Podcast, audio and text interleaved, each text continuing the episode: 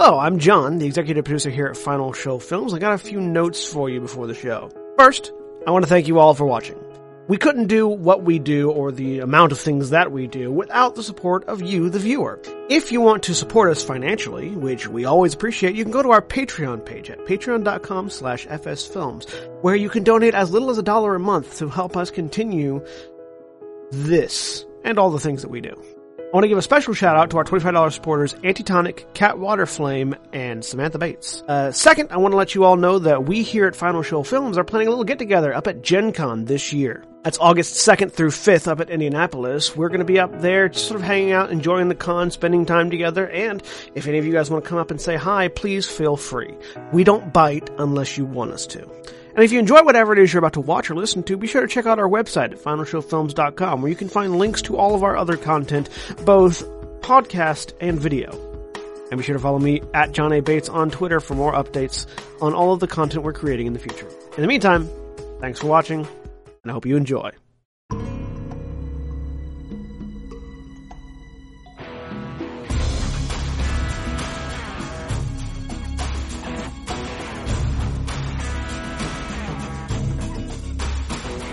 Hello, everybody, and welcome back to Critical Thinking, episode 27, The Path to Whitestone.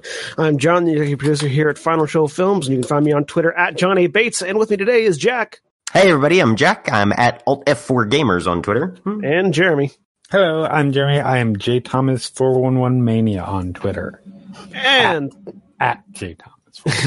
and this episode is starring Orion Acaba as Tiberius, Laura Bailey as Vex'ahlia, Taliesin Jaffe as Percy, Liam O'Brien as Vaxel, Don Mercer as Kayla Sam, Regulus Galen, Charles Willingham as Grog, and Matthew Mercer as the Dungeon Master. Now that all the excitement of the past few old lady murdering and rock hunting days have passed, it's time for Vox Machina to continue their hunt of the plotline. Ah, the Halcyon days. I know. Yes, back when things were simple and people were killed by real people. We pick up with Percival in his workshop underneath legally distinct Greyskull Keep and the words Darkness, which reveals to us Matthew Mercer's use of a fairly standard trope of black screen with narration opening that tends to have a bit more effect, at least I find, has a bit more effect in tabletop than on screen. I know that it's a fairly standard way to open up a movie for people that don't have ideas about how to open up movies. Uwe Boll uses this to great extent in all of his movies. Um, I think that the only way you, you're supposed to open a movie is a completely uncontextualized blurb of white text on a black background. Yeah. Sometimes with sometimes with the uh, with an old man that has chain smoked for the past seventy years reading it out. I Yeah. mean, there is there is one other way, which is to uh, uh, show what happens in the in 24 hours later before the Yes, movie you're- yes, right, yeah. 24 hours ago. Yep. Which there's Yeah. a term for that that is escaping me right now. You you could also go with the Paul W S Anderson route of having the main character reading out their diary over the opening credits as sort of uh, uh, extrapolation of the plot. Or the idea of something completely unsubstantiated and difficult to comprehend script happening, and then a record scratch freeze frame. Hi, yeah, that's me. You're probably how, wondering how I ended up in this situation. That's Yep. more TV though than film. I find. Okay. Mm. Usually, I mean, it, it, th- they do it in film a fair amount too, um, but it's definitely more associated with television. Yeah, so what we're saying is there's a series of opening tropes that people rely on. And this is one of them. Although, like I said, I, I do find that it has a little bit more effect in a tabletop scenario because it's not it's not a random audience waking it's not a random audience watching a black screen with voiceover narration. It's a person having a dream in this particular case. Mhm. Um, and which is so yes, Percy's having a nightmare, reliving the death of his family and setting the mood for the rest of the episode. Well, trying to set the mood for the rest of the episode. Um, in this dream, we get a smoke. In addition to visions of his family being murdered, we get a smoky vision of some entity rising from the gun Percival has made, and the uh, direct to Percival dialogue. Uh, you hold your vengeance, Percival. You made it. You only need to take it for yourself. Make the world right. My gift is yours, and your gift shall bring justice. Our bargain stands eager to close. Disembodied spirit of vengeance, or something more sinister. There, So we're actually going trope into trope here with the um this is a uh, typically sort of like a deal with the devil kind of thing where uh, a person who has made some sort of pact with an otherworldly entity has dreams in which that entity is basically saying, Hey, you ready to go do the thing that we made a deal for? Good. About time. Yep. Um, though not that the audience necessarily knows that yet, but if you're familiar with the trope, you're familiar with the implications of the trope. Percy wakes up at his bench, having apparently fallen asleep mid construction in the workshop. Uh, in the workshop, reflects on his dream for a moment with no idea of how long he's been down there, and begins to head upstairs, only to find Jarrett, their guard, being choked out by something invisible. Which, you know, that's how I like to wake up in the morning. Oh yeah. We're not going to kink shame you, John, but okay, keep going. and initiative is rolled. Uh, Percy and Trinket, who is down there keeping Jarrett company, apparently, engage in combat with some form of invisible assailant. His first shot hitting and setting Jarrett loose from whatever it was, following up with two more shots that connect with it as well. All the while he's shouting for help, uh, but is not wearing the earring uh, that Vox Machina used to communicate with each other. Fortunately, the rest of the team appear to be coming back to the keep at roughly this point, and upon hearing gunshots, our ever omniscient Tiberius tries to begin flying towards the keep, but Matt is trying to keep the scenes separate for the moment. Um, meanwhile, a second invisible creature approaches to attack Percy, prompting Trinket to attack it, but missing wildly. As the NPCs are taking their turn, uh, uh, um, Orion makes a point of calling out that he doesn't know what they're fighting this time because he wasn't metagaming this time. Ah,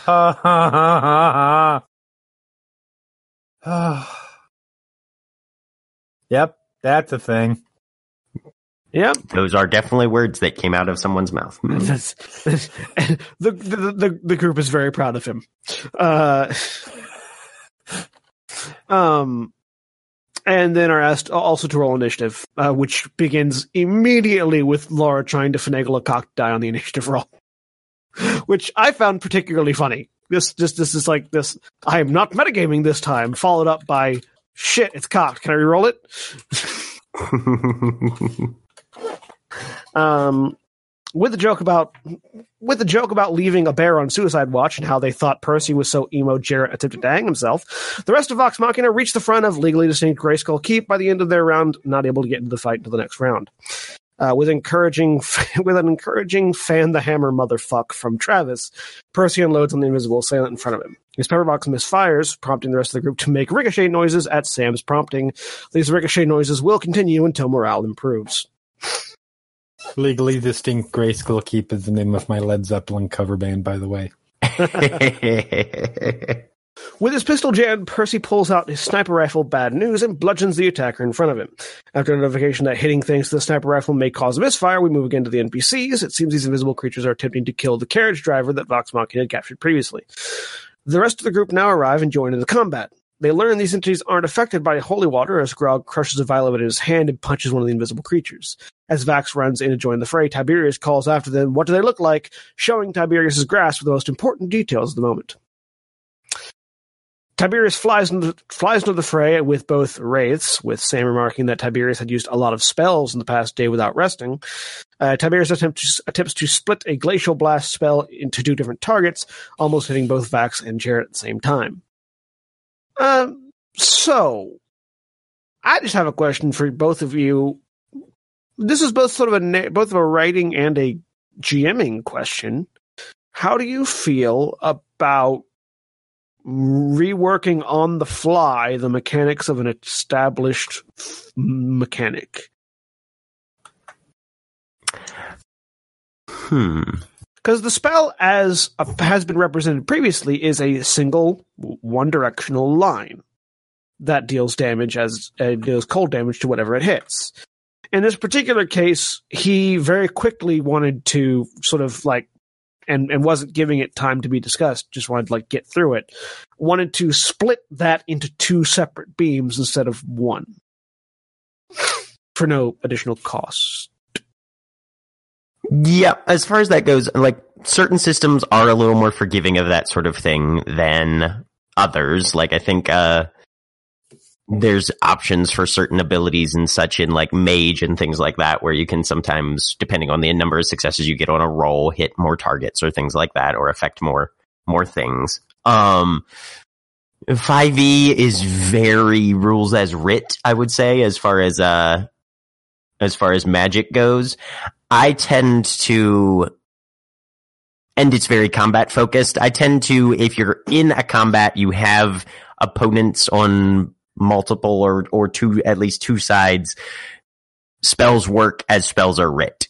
Now if you're like in a little more of a skill challenge you might be able to finagle those spells or use it in a particular way for instance using something like a glacial blast to say instead of trying to take out an enemy freeze up a crack in the hull of a ship so that water doesn't rush in as quickly or something like that i would say you might be able to kind of finagle things that way. But when you're like, hey, you know this one thing that I can do that only ever hits one person? Yeah, I want it to hit two people. No. Yeah. Yeah. Like, so I'm of two minds about this. There, uh, and it's, since it was posed as, as in these two separate ways, I'm a lot more forgiving of this kind of thing in a, in a, uh, in a role playing setting than I am in a narrative setting. Um, in a single person narrative storytelling setting, I should say, because role playing is a narrative setting. Um, I am, if it's something that is so obviously like this, like I want to take, yeah, I want glacial blast or firebolt or or something like that where it only hits one there are specific rules in place in D&D that will allow you to do that to to to to split a spell.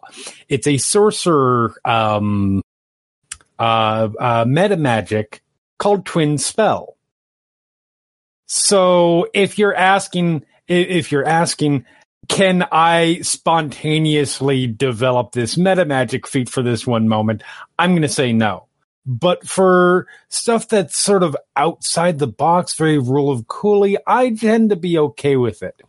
When it's something that happens in a in a book, in a TV show, in a in a movie, in a narrative podcast, whatever the case may be, where all of a sudden an ability develops in a new way and there isn't really ever an explanation for it or the explanation is really lazy, that bugs me.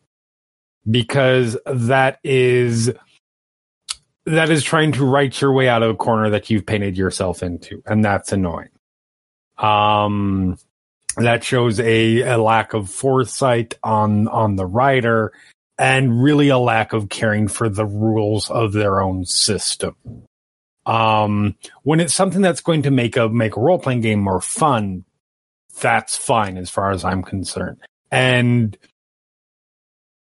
here again, it's sort of the uh, Tiberius is trying to get the trying to suddenly have an extra meta magic feat, perhaps for only one time, but once you establish that precedent, it's really hard to go back. Um, but if it had been something a little bit different, I would have been okay with it.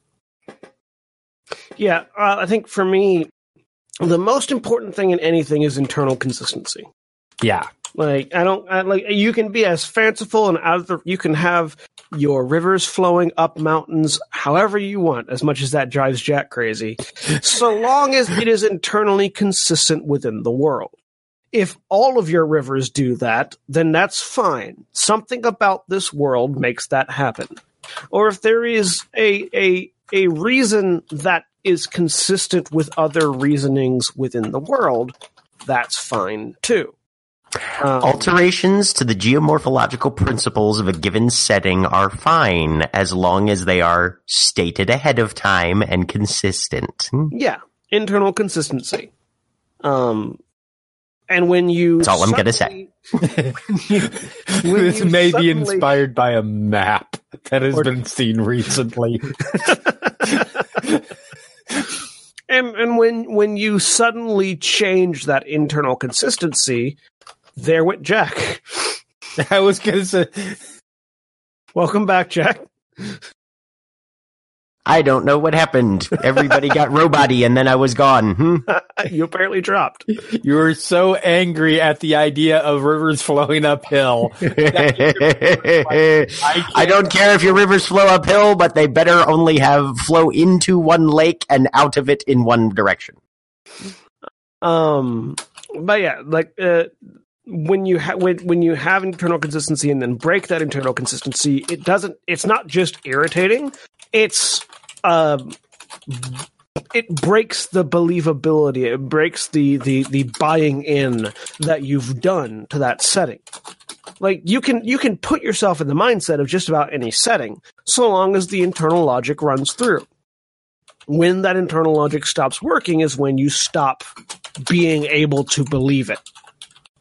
Um, which is which is which is which is why that is a very like people often use the argument of oh well you know uh, there are dragons and magic in this world why can't you believe that it's like or why can you believe that but not this the difference is the dragons and magic have been established as being true Yeah. for this world this other thing that happens was previously established to not be true and is suddenly true that's where the issue lies Yep.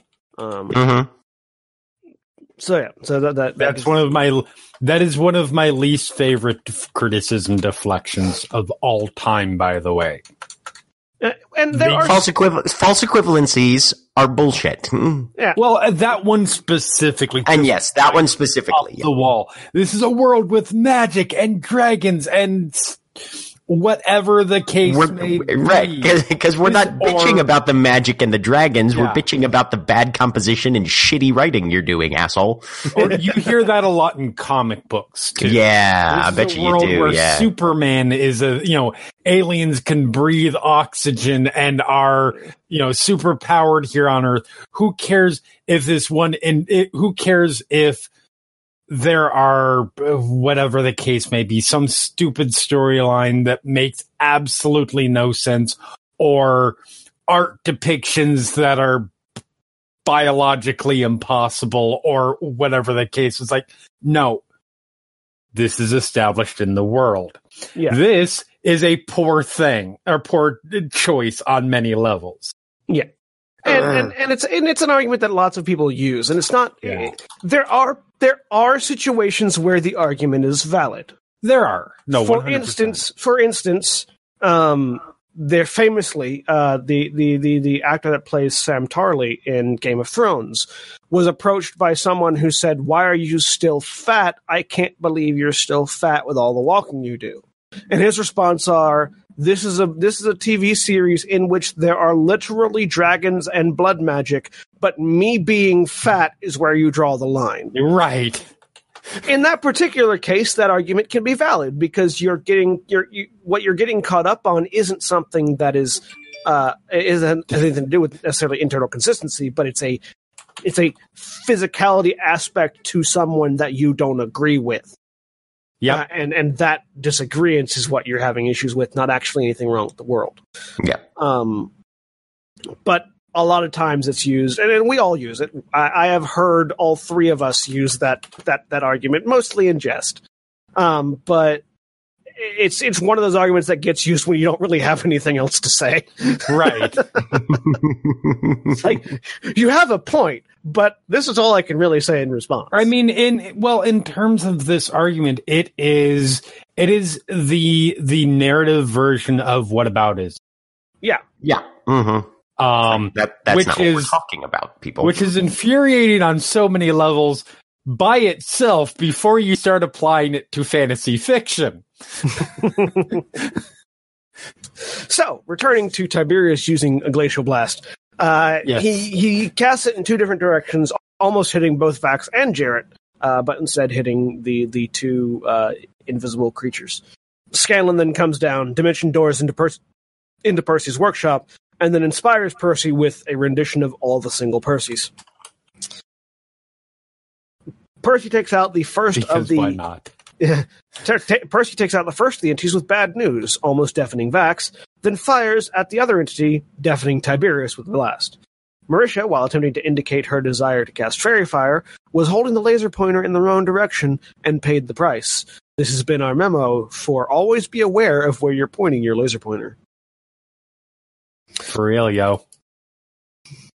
Uh, but she comes down and casts faerie fire on the, or attempts to cast faerie fire on the invisible creature. Um, Grog and Vax then make quick work of the remaining invisible attacker. Attacker, Grog smashing with a hammer, and then Vax knifing it in the kidneys repeatedly. Here's the question: Does an invisible assassin actually have kidneys? Hmm? Yes. Uh, it has things that qualify as kidneys for purposes of stabbing. Okay. Hmm. That is a great answer. I mean, uh, well, ultimately it depends on the nature of the visible attacker, but yes. Uh, Tiberius offers the prisoner a Decker sandwich. I don't know why. Uh, as the party Shadowrun reference? No, it's like a double decker sandwich. Yeah. but without the double, I don't. I don't know. So isn't it just a sandwich then? yeah, I, I I assume that's what I would call it. I don't. Like I said, I don't know why he does this. Are we asking our characters to make sense at this point? Because that would be narratively inconsistent. Especially since Grog then continues to uh, bless the, the for some reason attempts to bless their prisoner with his bloody holy water infused hand. Uh, Orion makes an Arcana check by rolling two dice, which he is then called on and rerolls quite unhappily. At which, well, no, I said, I said quote there for some reason, and and now I, I just want, really want to talk about BM bad manners. Um, Yep. from uh, I, I'm not sure if we've had this conversation yet on this show about uh, bad manners at the table, uh, but when you're playing D and D or any role playing game, uh, GMs and players take note. Um, there is an amount of I'm trying to think of the correct term propriety that is expected and and that is not that nope not that everyone's going to be nice and and and and neat and get everything right and be correct all the time and never make a mistake and never get emotional or anything like that. But there is a thing where you don't you don't try to cheat. If you have an accident you admit to the accident and if the game master asks you to resolve something in a way that makes it fair for everyone, you comply. And that's sort of like the general that's the that's the general, you know, agreement we all make when we sit It's- down to right, it's- cooperative it's- storytelling. It's the Yeah. it's the con- consensual social contract. Hmm. Yes. Uh, so even if you haven't, even if you genuinely didn't mean to pick up two dice and roll both of them, if you just were grabbing dice and weren't paying attention and you grabbed both of them and you rolled both of them, and the GM says, "Hey, could you re-roll just one of those?" Just do it. Mm-hmm.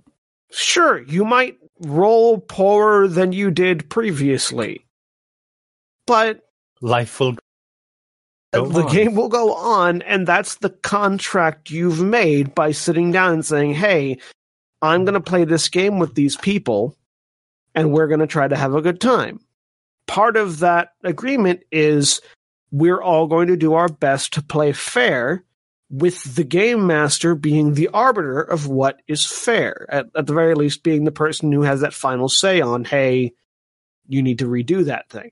Yep. Because at the end of the day, to quote the great Liam O'Brien, this is a game. This So- is a game. ultimately when and this is this is something that I, I think I I think everybody who's played a role playing game before has has come across people who have struggled with this concept. And the concept is that D&D, World of Darkness, Shadow role playing games in general are not they're referred to as role playing games, but they're not games in a competitive aspect. Um, and a lot of people come to role playing games with the mindset of you are trying to win something. I'm not sure what that is. I've never been clear on what that is, I'm but trying to win D and D, Jeremy. yeah.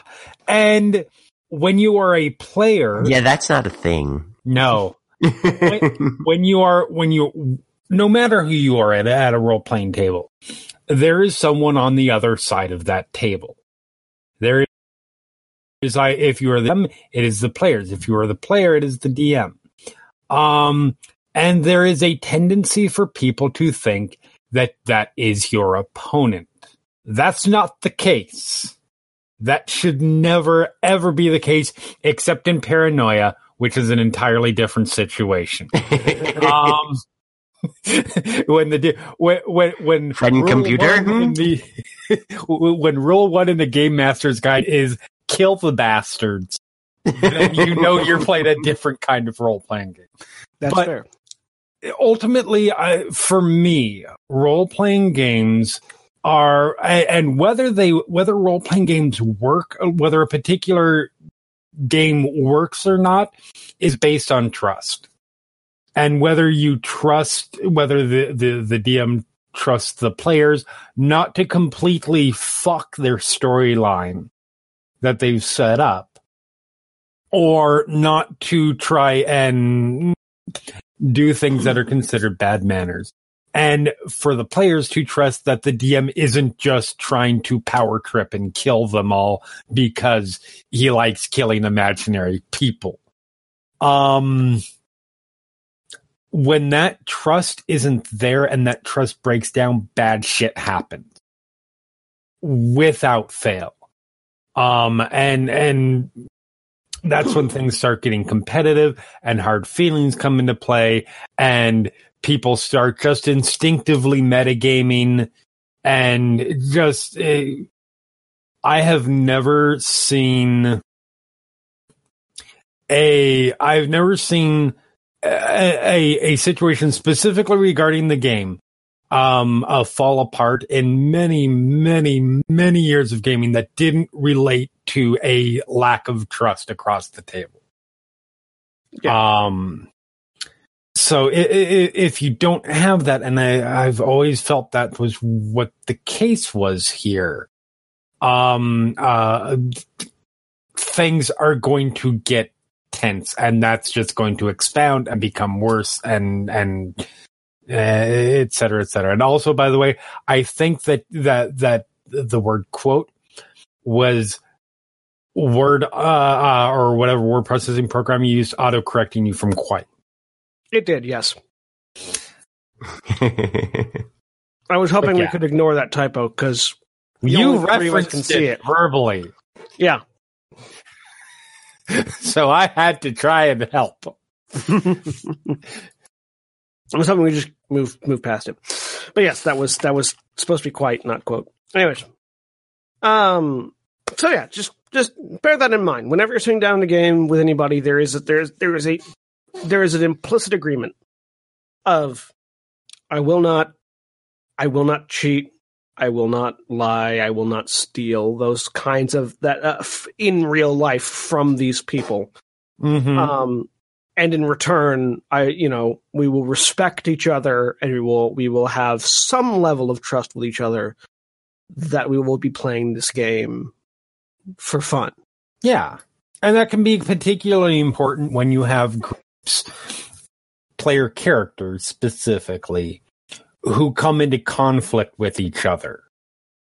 Um, there are times and there are times in Critical Role where a character might steal something from someone and the fan base loses their shit about it.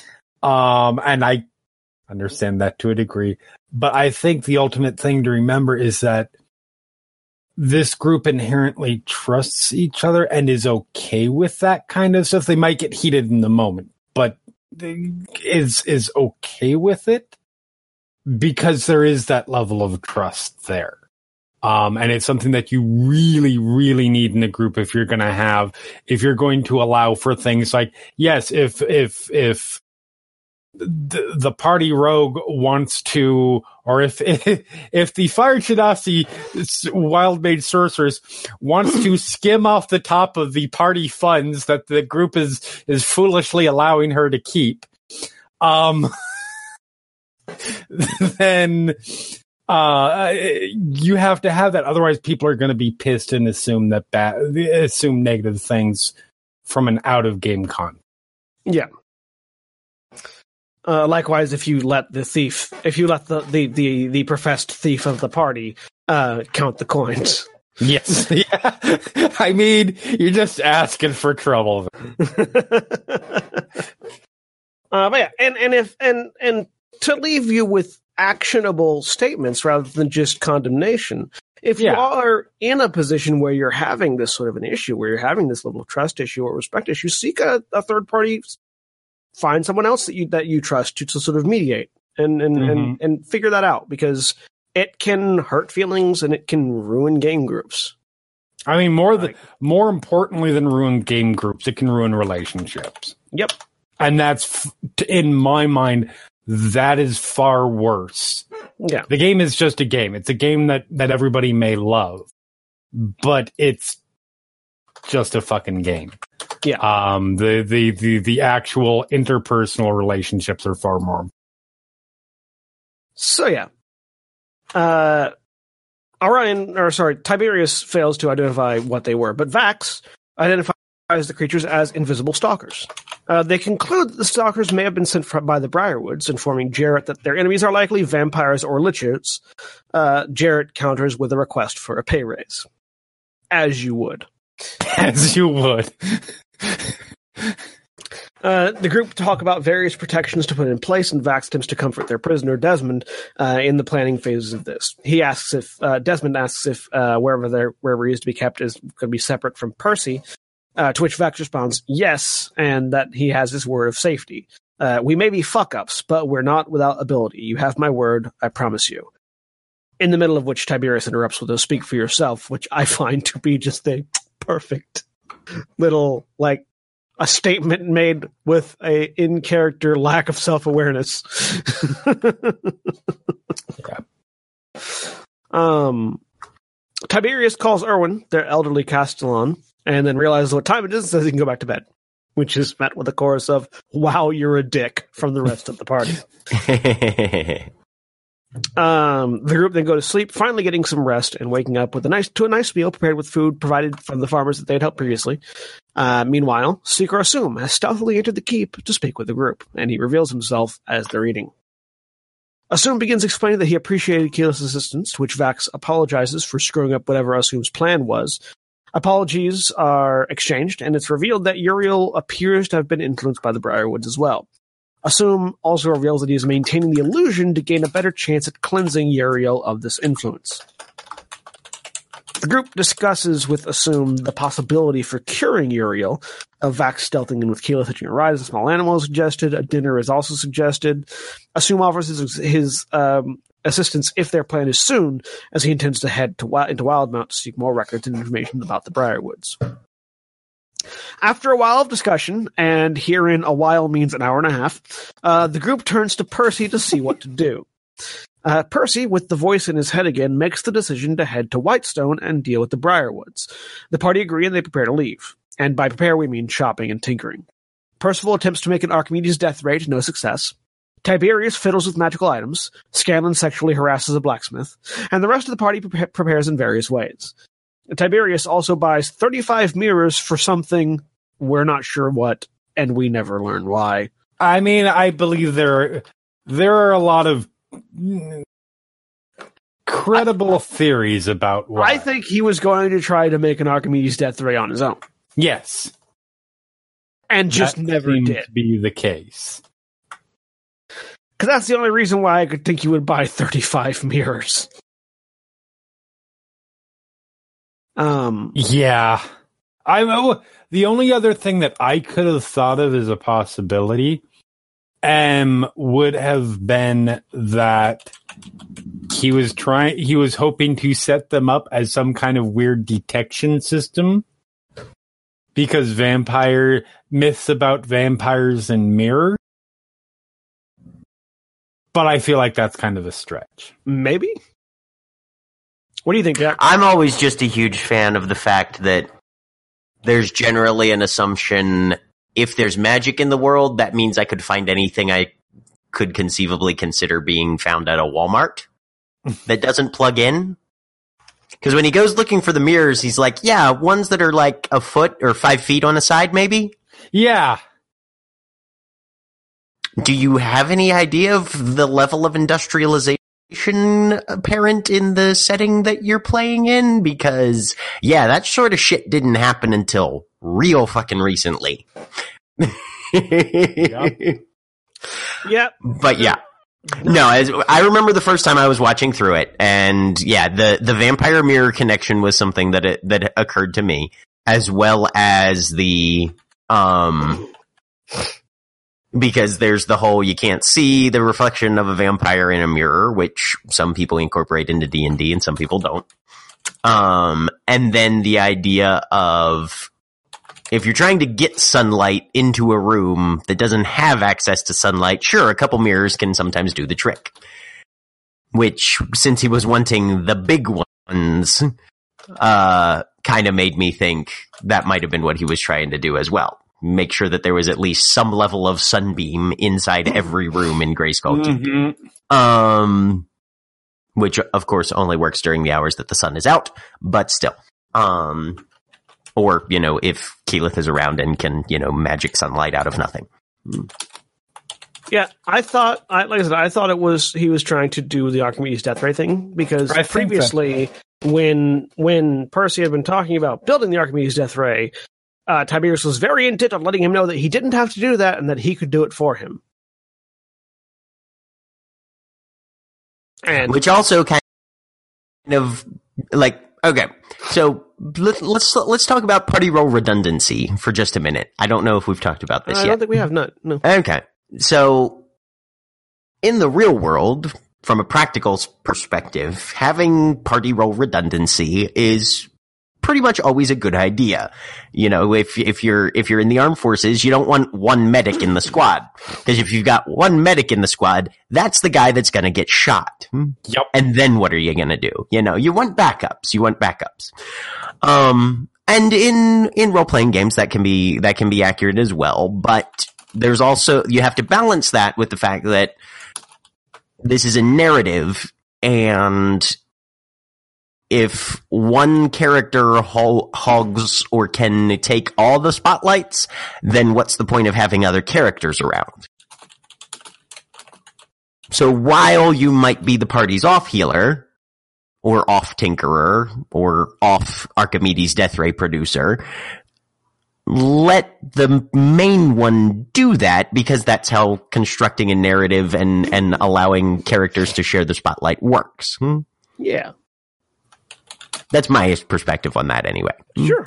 Um, yeah, it, it also it it seemed to me that this whole idea was Players' toes just because I can I can For- do it for whatever reason you can.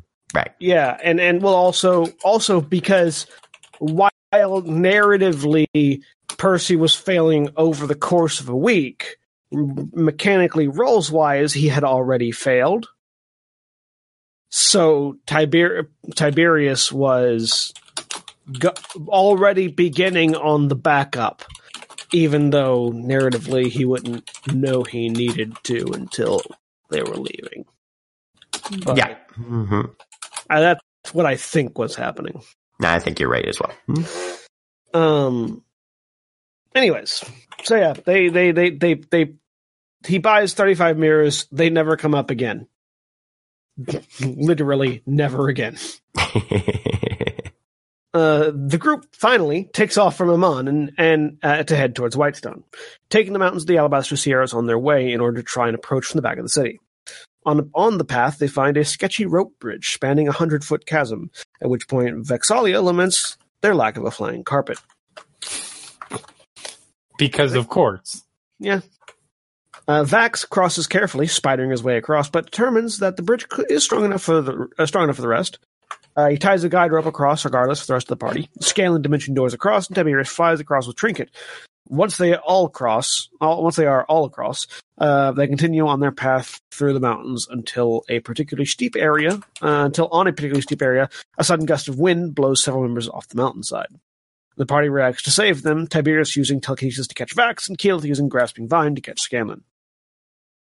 As the group continues on, they hear the sounds of harpies, which prompts Keyleth to dig a cavern inside the cliff for the group to hide in, and Tiberius to uh, make make the remark: "Harpies are worse than their counterpart, the Harpers, who are good." At which point, I I, I also feel the need to talk about. Uh, well, we've we've talked about this before, but we're going to bring it back up again. Um, extra planar slash real world knowledge bleeding into characters. The Harpers, for those of you who may not know, are an organization of chaotic good oriented spies and uh, rangers and the like, um, and bards uh, that operate up and down the Sword Coast in Faerun. They do not exist in Tal'Dorei. No. So referencing them is a meta reference, which is fine. Like when Yeah. at a table making meta references is fine. Um, but that, along with the Archimedes Death Ray, at least in the early sections of the game, I find happens a lot. And it's you know, for whatever level of enjoyment you're approaching is either fine or not fine. But it's worth noting that, you know, from a narrative perspective, writers out there who might be writing stories based on D and D campaigns, those are the comments to leave out. Well, those are the comments to leave out if you're writing stories based on D&D campaigns because Harper's is a copyrighted term and you will get sued by Wizards of the Coast. I mean, there's that. I mean, this is that, yeah, that mo- that moment. I mean, and I, uh, I think this is something that, that that you were clear on is it's it's clearly referenced as a sort of a joke, um, and that's fine. That that that's table talk, and the, I mean, the show is so replete with them to the point that that that the good people at Crit Role Stats have a weekly meta ref or uh, uh, meta references post that they do, and it's not a short post. No. Um, it was yeah, it's definitely something that you want to that that you do kind of want to be careful about in certain situations though, like make clear that it's a joke because if you're if you're if you're, you know, in D&D games because most D&D settings are connected through the multiverse even ones like Eberron, where Eberron is very. I think the way they best described it was very well hidden within the multiverse, or is there still that connection? So if you're making it as You And it's not clear that it's a Spelljammer and get joke. yeah, if you're making it and it's not clear that it's a joke, that implies your character knows a lot more than they're they're saying. Yep. Although that is that does give me an interesting idea for a game of Spelljammer where people go from Fae, like they're hunting down Eberron. like, Yeah. like, all right, we need to find this place. I don't know why, but we do. Space pirates ahoy! That could be fun. um, And then you get there and you're like, what? You got your guys' gods don't just show up for a stroll on the daily? Well, I mean, they might in Spelljammer because they, they're literally flying through the astral sea. Well, no, that was people from Faerun on Oh, yeah, yeah. being confused about the fact that their their their gods don't show up in avatar form just to mow the lawn or whatever an avatar is doing in Faerun at any given You moment. have, you know, you you have uh, somebody from Faerun talking about how the gods, you know, talk, talking about that. You've got somebody from Greyhawk uh, muttering about how they're lucky that their liches aren't trying to destroy the world and all that's good in it. Um, and and, and, then you have the poor bastards from Dark Sun and and uh, Ravenloft who are like, "Fuck you all."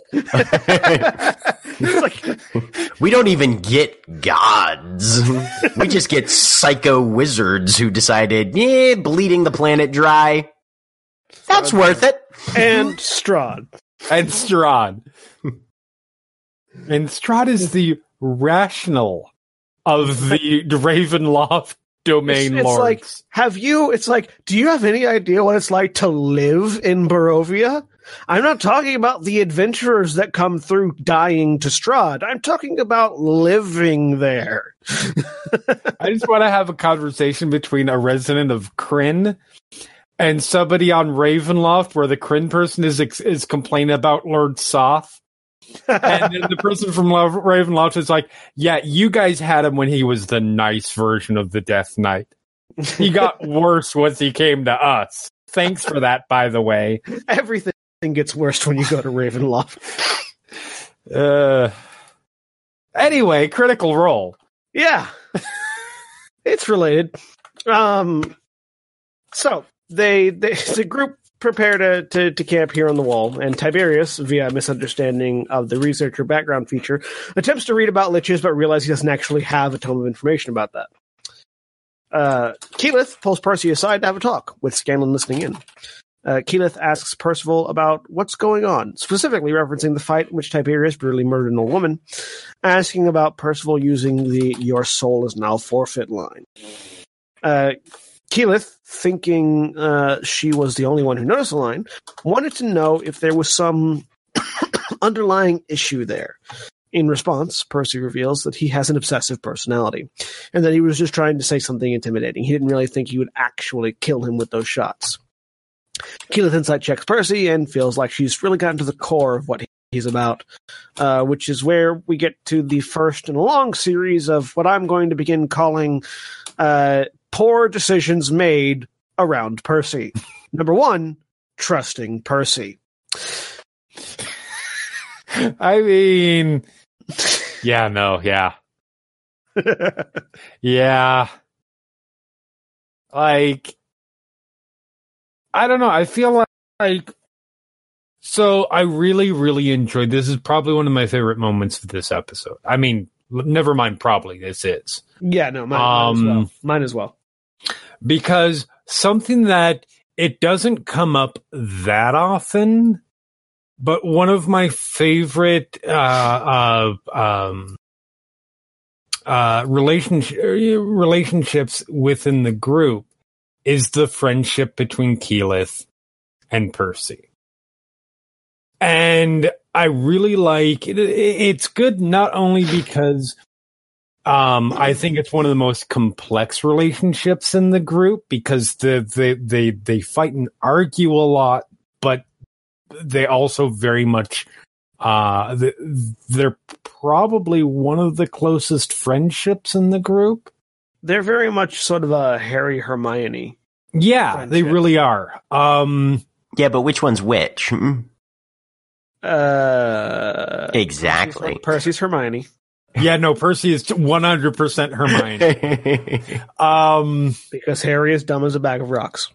and the chosen one. Um yes, but Hermione's also more stable generally than Harry is.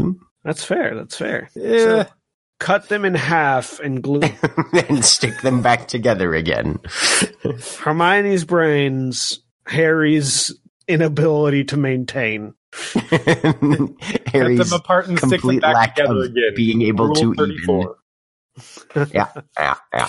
Uh, but I so Keyleth, I think it is fair to say, and I don't think I will get any disagreement on this, is not one of the most um uh, uh subtle or or um uh persuasive members of the party at at the very least at this point.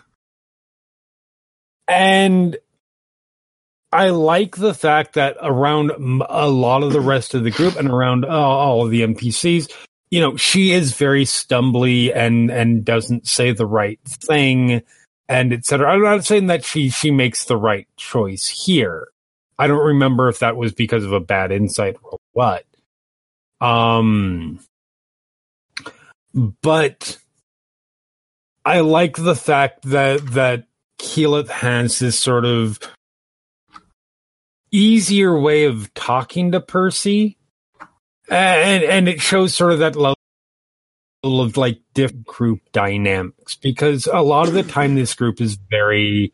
I mean, they'll they'll snark back and forth at each other, but they're very um uh I don't want to say one like like one minded because the, when it comes to planning, things go haywire badly.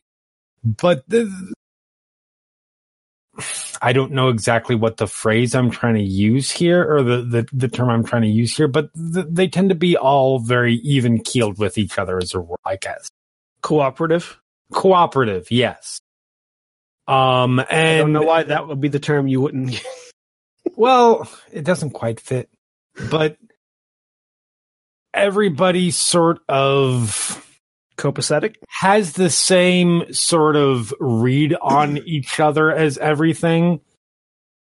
And I really like the idea. This really differentiates this relationship that as much as they will go they will go forehead to forehead like like butting heads about certain things going forward and have in the past.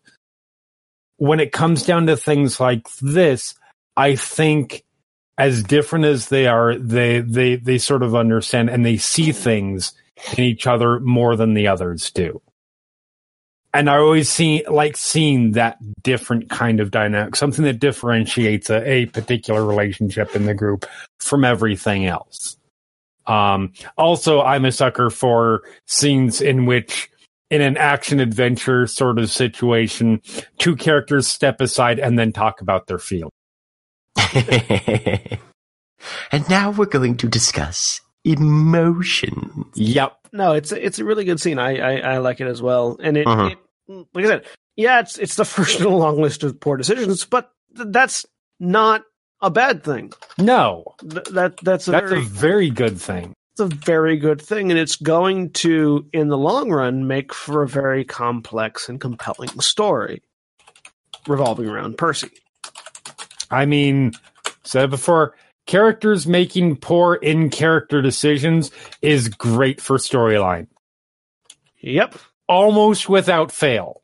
Especially when that poor in character decision could theoretically end up with them killed. Yep. I mean, poor decision, not stupid decision. There is a clarification there. Yes. Like, making poor decisions are a decision that you, from the third person perspective, outside looking in, can see a mile off is going to end badly, but that the person in the moment understandably makes that decision. Mm-hmm. All right, those are the be- when the player clearly knows they're doing the wrong thing and leans into that. Yep in terms of moral choices. Yeah. Um good times. It's that it's that moment where, you know, I've been told not to do this thing all my life, but now at this point it's the moment where I need to do this. Yep. Whether or not it's going to end up good or bad. uh, Jack, do you have anything to say on this particular scene? As your honestly, no. I think you guys pretty well covered it. Mm. Sweet. Um, the group sleeps and wakes up close to noon before leaving and continuing on towards Whitestone. As they continue through the mountains towards their quarry, a series of perception checks reveal a large blue serpentine creature crackling with electricity that swiftly makes to block off the rest of the group. And that's where the story ends for today. Uh, so, those of you listening may have noticed that we got through this episode a little bit more tighter and condensed of a format than previously. Um, previously we were using uh, uh, summaries written by others, and now I'm actually just writing this summary, so it's going to be a little bit more lean and tight for purposes of our discussion. Yeah. Uh-huh. So, it's plot synopsis difference. I mean, when you're writing yeah. a plot synopsis, to recap an episode, purely recap an episode, you put in all the details. Yeah. When you're doing it for an analytic purpose, You put in the relevant details. Yeah. So that uh, going forward, it should be a little bit leaner. It's, this also gives us room to span off on our various tangents, and we're still under an hour on this. So Right? I know, right? Fuck. Go us. yeah. So that was episode twenty-seven. Uh, next up, next week we start. Uh, we we get into uh, episode twenty-eight, the Sun Tree. So we'll see you all next time. Say goodbye, everybody. Bye, everybody. Goodbye.